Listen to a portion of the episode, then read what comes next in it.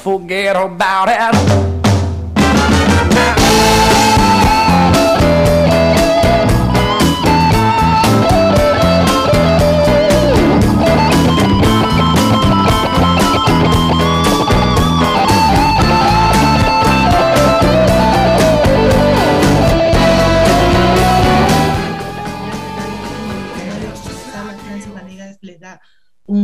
Fuerte abrazo, les deseo que tengan un día maravilloso. Hoy sábado 8 de enero, el segundo sábado de este nuevo año. El programa de hoy hemos querido reforzar justamente el tema que se ha tratado eh, durante todo el inicio de este nuevo año, que es el incremento de los contagios de COVID y sus variantes. Entonces, creo que es muy importante que las personas además de la medicina eh, comercial, puedan también tener otra alternativa que es la medicina, la medicina natural o la medicina ancestral. Entonces, en este programa, el día de hoy, hemos traído también, además de los datos, de cómo va progresando, cómo se va eh, presentando el incremento de casos de COVID en el país, una alternativa para ustedes para que puedan en sus hogares conocer más acerca de lo que es la medicina ancestral acerca de lo que es eh, la medicina natural y cómo esta eh, opción nos puede ayudar a fortalecer el sistema inmunológico y de esa manera evitar un posible contagio ante los virus de la eh, época invernal, que como ustedes conocen, estamos en una etapa en que las personas también tenemos o presentamos comúnmente afecciones respiratorias, gripe común, y a esto se le puede sumar eh, lo que ya nos está sucediendo desde el 2020, que es las presentaciones de virus como el COVID y como eh, en este momento eh, es el Omicron, y en poquísimos y raros casos el Delta. Entonces, con esta presentación yo quiero hacer un llamado a toda la ciudadanía para que nos siga escuchando a través de la radio y 99. Eh, estamos tratando el día de hoy el COVID y sus variantes. Y con esta introducción quisiera eh, presentarles a ustedes que, indicarles a ustedes que ante el repunte de contagios de COVID y sus variantes como Omicron o Delta, los invitamos a escuchar la nota de Laura García de la BBC de Londres, quien profundiza en los síntomas del virus. Qué importante es conocer esto, algo que, como ustedes ya saben, son diferentes a lo que hemos ya identificado en el caso del COVID-19, por ejemplo. Escuchemos la nota de Laura García. La variante Omicron es probablemente la amenaza más significativa que hemos tenido desde el inicio de la pandemia. Esto dijo la directora de Agencia de Seguridad Sanitaria del Reino Unido frente a la nueva ola de infecciones. Desde que se detectó a finales de noviembre en Sudáfrica, las infecciones por Omicron están aumentando rápidamente en varios países del mundo. Y los expertos creen que la nueva variante del coronavirus pronto se convertirá en la dominante. Aunque los científicos siguen investigando cómo se comporta, uno de los principales epidemiólogos del Reino Unido indicó que, por lo que se ha visto hasta ahora, los síntomas de Omicron son más parecidos a los de un resfriado común y saber reconocerlos podría ayudar a frenar su paso en otros países. En este video te contamos cuáles son los síntomas que se conocen de la variante Omicron y qué se puede aprender de esta nueva ola de COVID-19 en Europa. Los síntomas más clásicos de la COVID que ya hemos aprendido a reconocer son tos, fiebre y pérdida del olfato o gusto. Y sabemos también que uno de los métodos más efectivos para controlar la propagación del virus es aislar a las personas con síntomas. El problema es que si los síntomas cambian y no los reconocemos como COVID, las personas infectadas siguen sus vidas de manera normal, esparciendo el virus por donde vayan. De acuerdo al profesor Tim Spector, epidemiólogo del King's College de Londres, este es el reto al que nos enfrentamos con Omicron hasta ahora. El epidemiólogo dice que la mayoría de los síntomas de Omicron son como los de un resfriado común, dolor de cabeza, de garganta, secreción nasal, fatiga y estornudos. El profesor y sus colegas saben esto gracias a un estudio llamado SOE COVID, que mediante una aplicación de teléfono recopila síntomas y datos de más de 4,7 millones de personas en el Reino Unido. El estudio comenzó hace 18 meses y les permite monitorear a gran escala y de manera histórica cómo va cambiando el virus y sus síntomas. Como muchos de los síntomas que reportan las personas enfermas con la variante Omicron son similares a los del resfriado, esto puede resultar en que la gente quizá no lo reconozca como COVID al principio y no vayan a hacerse una prueba para confirmarlo hasta muy tarde. En Reino Unido, por ejemplo, el número de infecciones se está duplicando cada 2,5 días. Y en regiones como Londres, donde Omicron ya es dominante, es muy probable que una persona con un resfriado en verdad lo que tenga es COVID. Ahora no todos son malas noticias. Los expertos del estudio SOE COVID no están viendo que las infecciones sean más severas en personas vacunadas. Sin embargo, la mayoría de los casos de Omicron en el Reino Unido son en personas jóvenes. Esto podría ser muy diferente en un país con una población donde los que se contagien sean los mayores. Lo que sí han visto en su estudio es que muchas personas con dos o hasta tres vacunas se están infectando, aunque sus síntomas sean leves. Incluso hay casos de personas que ya han tenido COVID y que se han reinfectado de nuevo con la variante Omicron. El problema es que una variante mucho más transmisible, aunque sea menos virulenta o severa, no necesariamente significa que cause menos muertes. Si se transmite más rápido, mientras más grande sea el número de contagios, aunque un porcentaje menor de las personas tengan síntomas graves, va a haber más fallecimientos. Por eso es que Jenny Harris, la directora de la Agencia de Seguridad Sanitaria del Reino Unido, dice que Omicron es la amenaza más grande desde que empezó la pandemia porque si cambia el comportamiento del virus y no cambian las respuestas, no logramos detener su avance. Esto ya lo hemos visto en distintos países de Europa, que han reintroducido medidas de control para frenar el paso de Omicron, pese a tener buenos niveles de vacunación y medidas sanitarias robustas pero saber reconocer cómo se manifiesta esta variante del virus nos puede ayudar a frenar su paso, para darle tiempo a los científicos de estudiarla más, para que no se saturen las instituciones sanitarias y para permitir el avance de las campañas de vacunación. Es por eso que es importante someterse a una prueba cuando se presenten síntomas de resfriado, porque aun si no te sientes muy enfermo puedes contagiar a otros. Y esa podría ser una enseñanza clave para los países donde Omicron aún no llega o no es dominante pues contra Omicron o contra cualquier otra variante hay que acordarnos de lo que ya sabemos que sí funciona. Vacunarnos, usar mascarillas, guardar nuestra distancia, lavarnos las manos y aislarnos si tenemos síntomas hasta poder hacernos un examen para confirmar. Si te gustó este video, dale like y compártelo. Mientras más sepamos cómo protegernos todos, más vamos a poder frenar el avance del virus. Chao. Gracias por la nota de la BBC. Yo creo que es súper importante en este momento tener en cuenta lo siguiente. La tos seca más estornudo es contaminación en el aire. Un poco lo que les estoy describiendo, leyendo, es eh, un tema que ya eh, informó el Departamento de Patología UCH Londres, en donde eh, ellos explican cuáles son las diferencias o cómo podríamos identificar cuando realmente eh, se trata de un caso de, de, Omicron o cuando usted debería ya tener una cita presencial en el médico, ¿no? Dice tos seca más estornudo, contaminación del aire. Tos, mucosidad, estornudo, secreción nasal es un resfriado común.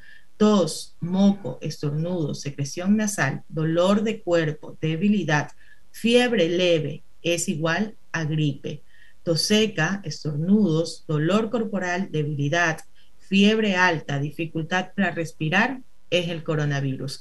Recuerde siempre, en el caso de niños, que es un tema que vamos a tratar el día de hoy en el transcurso de este programa, eh, creo que uno de los principales eh, temas que usted como padre tiene que tener en cuenta es que si el niño presenta fiebre, usted tiene que llevarlo inmediatamente por emergencia para que sea evaluado por un médico.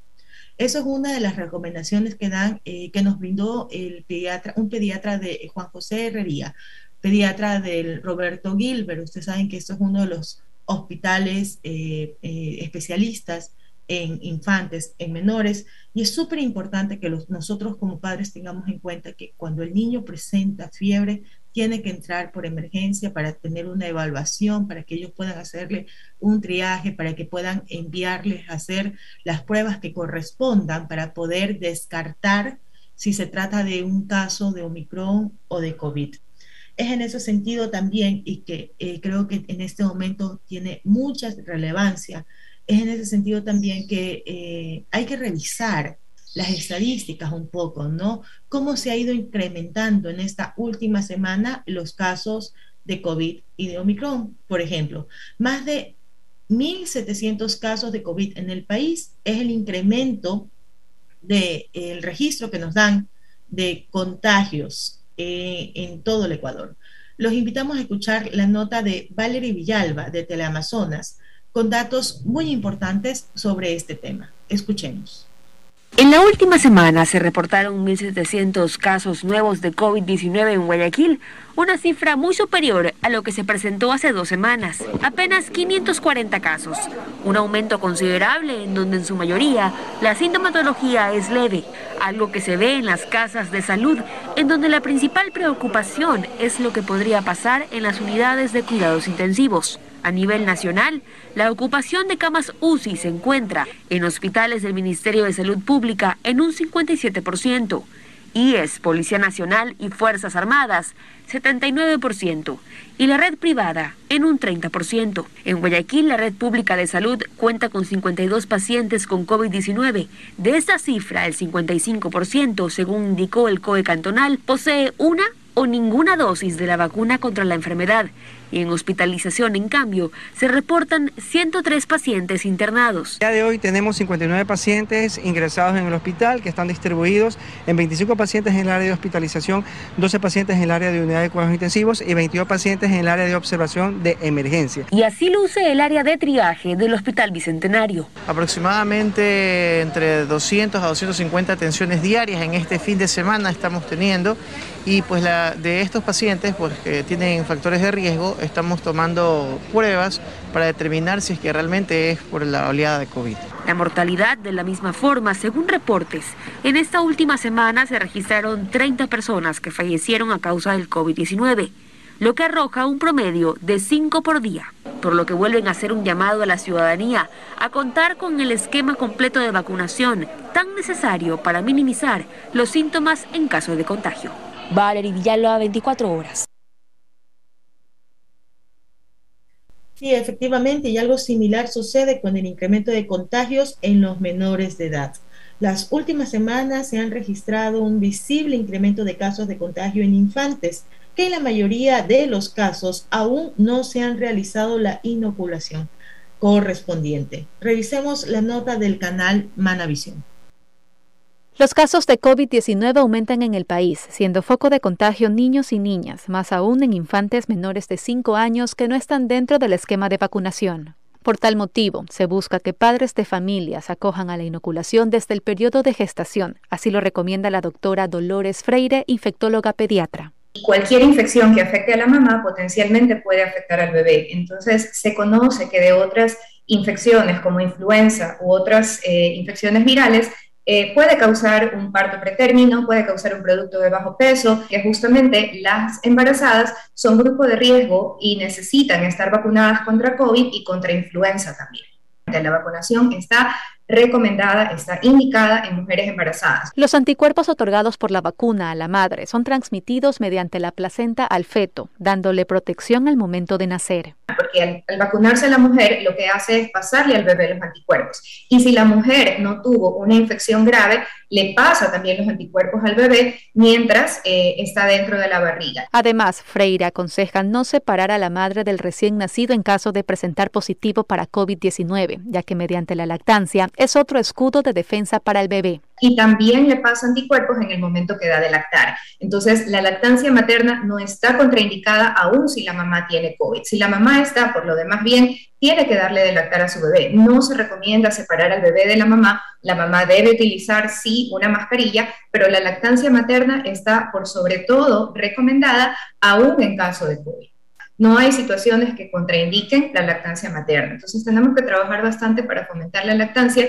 aún en las mujeres que tengan COVID y para fomentar la vacunación en las mujeres embarazadas. La última semana del 2021 se registraron 7.234 contagios, la cifra más alta desde junio del 2000.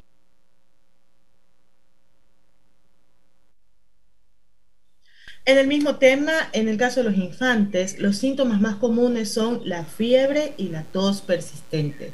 Conversamos con el pediatra Juan Carlos Herrería del Hospital del Niño Roberto Gilbert, quien nos comenta un poquito más a profundidad sobre los síntomas en los menores de edad. Entonces, doctor, muchas gracias por atender. Este es el programa del medio de la semana. Queremos conocer un poco eh, cómo se está presentando la situación, el incremento de los casos de los niños en pacientes que parece que son Omicron, que parece que son COVID. ¿Cuál es la situación, doctor? Cuéntenos. Bueno, en estas últimas semanas sí ha habido cualquier cantidad de casos eh, con problemas respiratorios, problemas de faringe, eh, con problemas de oído, eh, inflamación, este, fiebre, malestar en general. Pero hay que diferenciarlos. si simplemente la gripe que está dando ahora en este momento, o es un COVID o la variante Omicron. Hasta ahora, lo que he tenido oportunidad de ver, ninguno ha sido Omicron, pero sí han venido unos cuantos casos de COVID-19 intrafamiliares. He visto que los padres, las madres de familia están, han venido con síntomas. El niño viene, me acuerdo, acude conmigo, le mando a hacer la prueba, este, la cuantitativa eh, para COVID y sale positivo los bebés y por ende le mando a hacer a los padres y también los padres están eh, eh, con este, la prueba este, positiva, pero en este caso en ellos PCR. Y bueno, los síntomas son muy similares, malestar, fiebre alta y tos.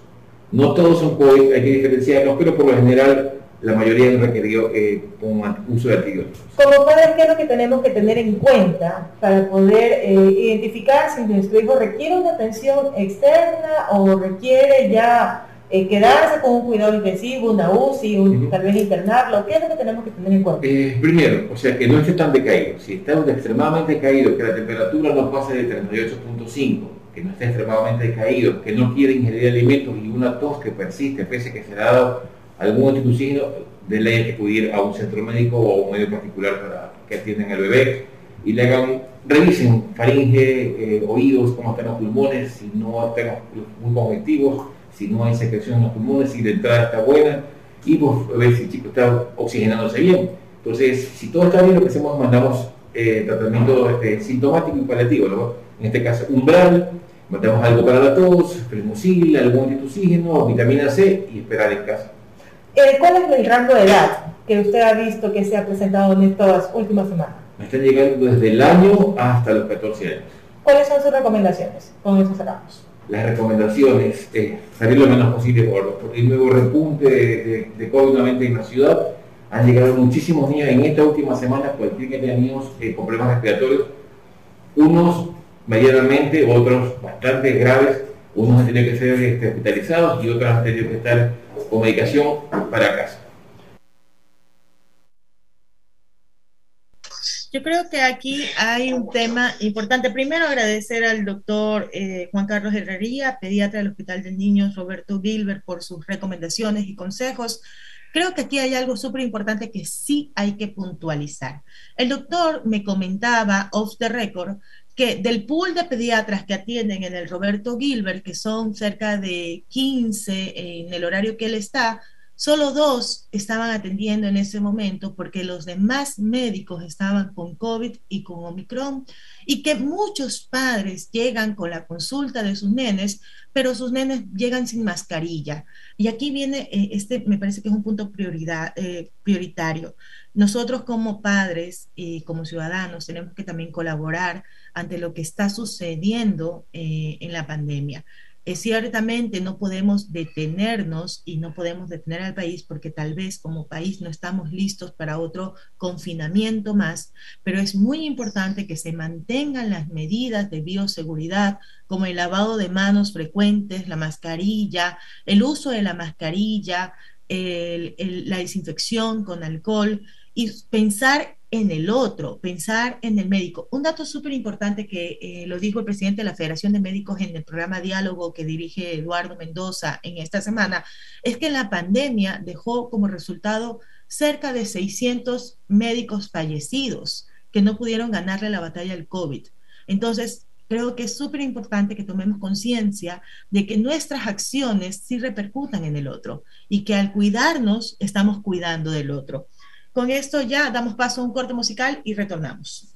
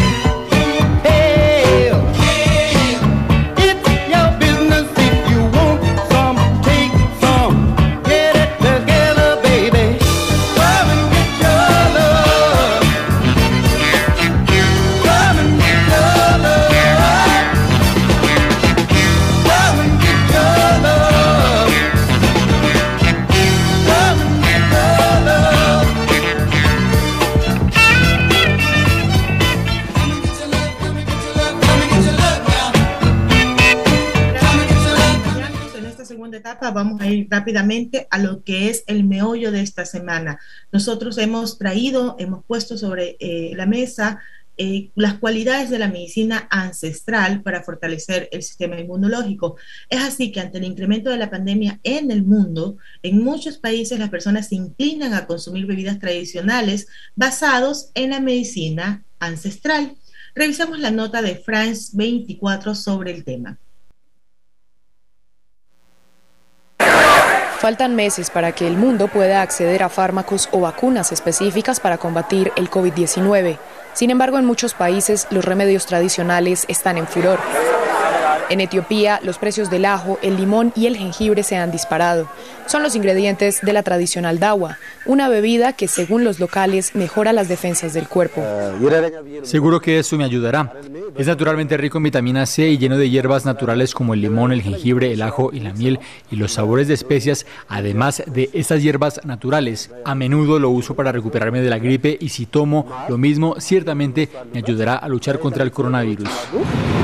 Un caso similar ocurre en Indonesia, donde existe una popular bebida tradicional llamada hamu, hecha con jengibre, cúrcuma, tamarindo y azúcar.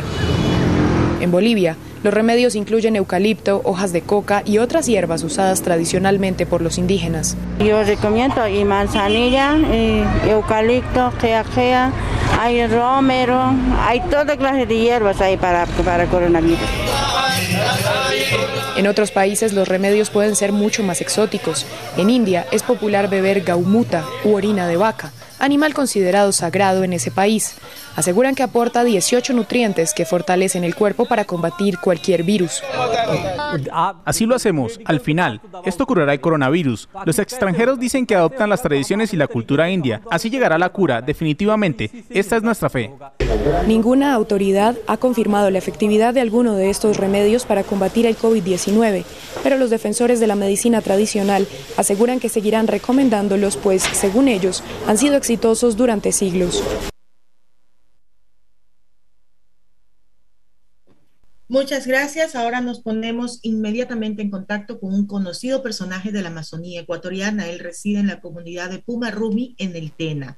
Está con nosotros Gabriel Guayo Esquichua, de 63 años, guía espiritual, con altos conocimientos de medicina ancestral. Desde joven, Gabriel aprendió a conocer los beneficios curativos de las plantas que crecían en la selva amazónica. Sus padres son oriundos de Pastazas, Pastaza, perdón, fueron quienes le enseñaron esta sabiduría ancestral. Bienvenido. Gracias, Gabriel, por acompañarnos este día en el meollo de esta semana para tratar un tema importante como lo es la práctica de la medicina ancestral en el país. Bueno, buenas tardes a, todos los amigos, a los oyentes de este gran programa. Bueno, mi nombre es Gabriel Guayoandi, soy un quichua de Napo orgullosamente amazónico y mis abuelitos, pues mis ancestros, cuando yo era muy pequeño, ellos me enseñaron a cómo se, cómo se maneja la medicina natural ancestral. Ahora, pues hace, hace 12 meses atrás, en ese lapso, como la conexión era con tanta gente y estaba contaminada, yo a los dos meses me contaminé con mi hermano y, enseguida me hice el, baño sauna con la hoja de coca, el chuchuazo, la uña de gato, la, la hoja de, eh, la hoja de, canela y guayusa y, una, y más el matico. El matico es una planta oxigenante y anticoagulante. Entonces, por esa razón, para hacer el baño sauna es muy importante hacer ese baño con la hoja de matico. Y de esta manera amanecí mucho mejor. Y como Gabriel yo conocía, como soy un quicho, conocía, conocía cuál es el, eh, esta medicina para la gripe y enseguida recurrí, cogí esta medicina puse en una olla número 40, lo aplasté con mis manos y, comencé a poner en el, fuego y a, mi, gente y a mi familia les dije que, que sigan poniendo bastante leña y para cocinar unas tres horas. Así es que lo puse en esta, es la luz tunda, que es antigripal, la hoja de coca, chuchuazo, uña de gato, cascarilla, ajo de monte, jengibre, ayahuasca eh, pongo también eh, más el matico, el ajo de monte y el jengibre. El ajo de monte y el jengibre también son dos medicinas excelentemente buenas, pero lo más importante ahí es el, la luz tunda con lo que es el ayahuasca y también lo que es la, planta oxigenante con el matico. Entonces, eso... Perdón que lo interrumpa. Ahí sería también importante fortalecer, el conocer, es importante conocer y, que nos diga también eh, un poquito más a profundidad cuáles son los beneficios de cada una de estas plantas medicinales que nos acabó de mencionar. Ajá. Bueno, e, estas plantas que acabo de mencionar son megacilinas, penicilinas, antibióticos naturales. Entonces, es, con estas medicinas también con, yo hago muchas preparaciones para diferentes enfermedades catastróficas como son cáncer de próstata, de ovario, quistes, neumas. Yo aplico la medicina según la necesidad. Gabriel, muchísimas gracias. Eh, mire, solo me queda una duda nada más. Usted me dijo al comienzo de la entrevista que usted era de la nacionalidad quichua, ¿verdad? ¿Cuántas nacionalidades mantienen aún esa tradición de la ah. medicina ancestral? Bueno, aquí en nuestra Amazonía, en nuestra Amazonía, cada etnia tienen, tienen sus aplicaciones de las medicinas. Aquí, por ejemplo, estamos la medicina, eh, la, las nacionalidades quichua, eh, hay la, la, Amazonía, Shuar, Ashuar, Paurani, Secoya, Tagaeris, eh, Secoyas, y pues somos nueve etnias de las cuales la mayoría aplica según, según conocimiento que dieron nuestros ancestros y es por esa razón que Napo, en la Amazonía ecuatoriana, estamos como que dice, estamos libres de, tanta contaminación y sabemos cómo tratarnos. Y es por esa razón que aquí en la Amazonía y en Tena más que todo, no tenemos bastantes muertos, bastantes fracasados por medio de la pandemia. Sí. Sin duda alguna, yo creo que hay un eh, porcentaje muy alto en la población que cree que y le da el valor a la medicina eh, natural, a la medicina ancestral. Y Gabriel, le agradezco mucho su tiempo, su mensaje final. Decirles a mis ecuatorianos, a mis amigos de Guayaquil, que la Amazonía es belleza y pureza y somos el pulmón del mundo. Yo quiero invitarles a ustedes a que vengan, a que vengan a respirar aire puro. Nuestra Amazonía es oxígeno, vida. Un gusto y un placer. Muchísimas gracias. Gracias por toda su explicación y los vamos a invitar en un posterior programa también. Gracias por continuar con nosotros. Bienvenidos al meollo de esta semana. Ya está en la línea la nutricionista clínica Marta Belén Ortiz. Gracias, eh, Marta Belén, por acompañarnos. Eh, Marta, ante la época invernal que estamos atravesando, ¿cuáles son los cuidados que los padres deben tener con los menores? Es decir, en lo que se refieren a alimentos como frutas, vegetales, proteínas, carbohidratos, ¿qué deberían consumir?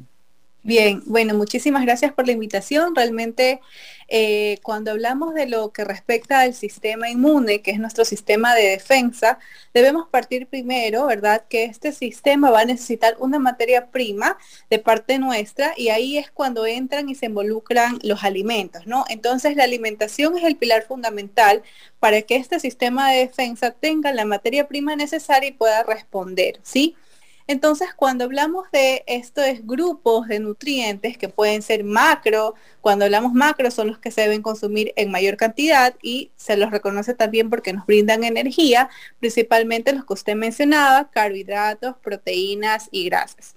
Cuando hablamos de carbohidratos, procuramos siempre que sean de fuente natural. Mientras menos empaquetado un producto, mucho mejor. ¿Por qué lo digo esto?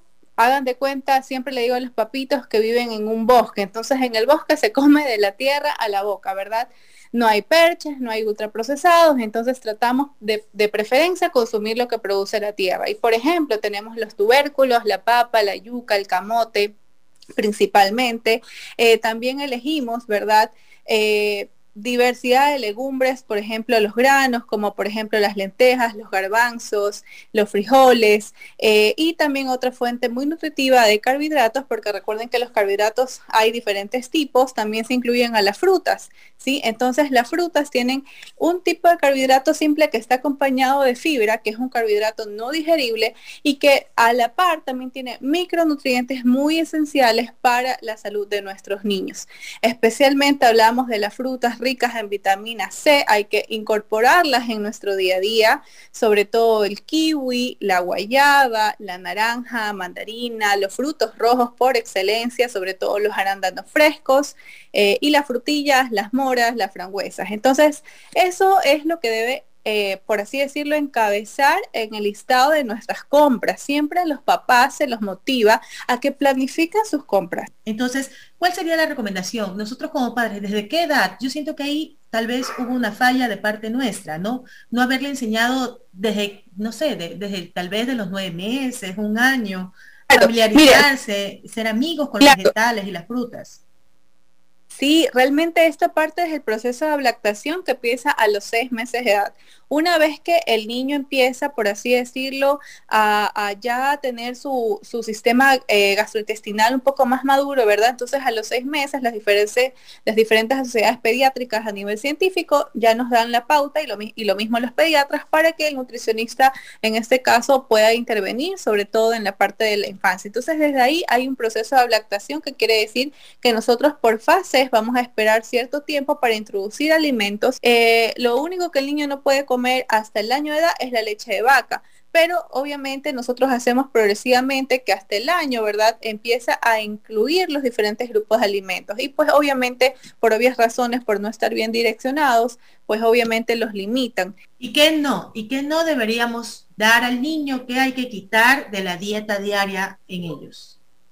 Bien, eso sí es mucho más fácil de determinar porque allí sí nosotros vamos a hacerle un alto a todos los ultraprocesados. Recordemos que en el mercado y la industria alimentaria hoy por hoy hay un auge también de alimentos buenos procesados, pero ¿cómo reconocemos un mal procesado? Entonces normalmente eh, ahora pues eh, ya desde hace algún tiempo atrás, atrás se reguló y tenemos una, un semáforo de alimentos que nos orienta de alguna otra forma, pero mucho más allá de eso yo siempre les digo que además de leer y ver en la etiqueta de un envase el semáforo, también nos fijemos en los ingredientes. ¿Cómo los reconocemos? Alimentos que son altos en sodio, altos en sal, altos en azúcares y altos en grasas dañinas, aceites vegetales principalmente.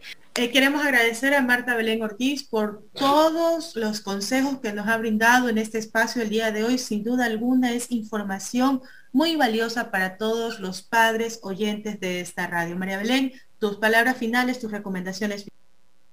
Bien, recuerden que la nutrición salva vidas, así que es momento para iniciar un 2022 con todo el ánimo de querer cambiar sus hábitos y su entorno familiar, para que usted pueda ofrecer en su hogar y todos sus integrantes puedan acceder a alimentos que realmente cumplan una función nutritiva, porque solo así nosotros gozaremos de los diferentes beneficios de una alimentación saludable. Ese es mi mensaje para este inicio de año también, que todos lo aprovechen y que puedan vivir de una manera saludable. Muchas gracias, Marta Belén. Las puertas, las ondas de esta... Gracias, gracias, gracias. Esto fue El Meollo de la Semana con Francis Vanegas. Hasta el siguiente sábado.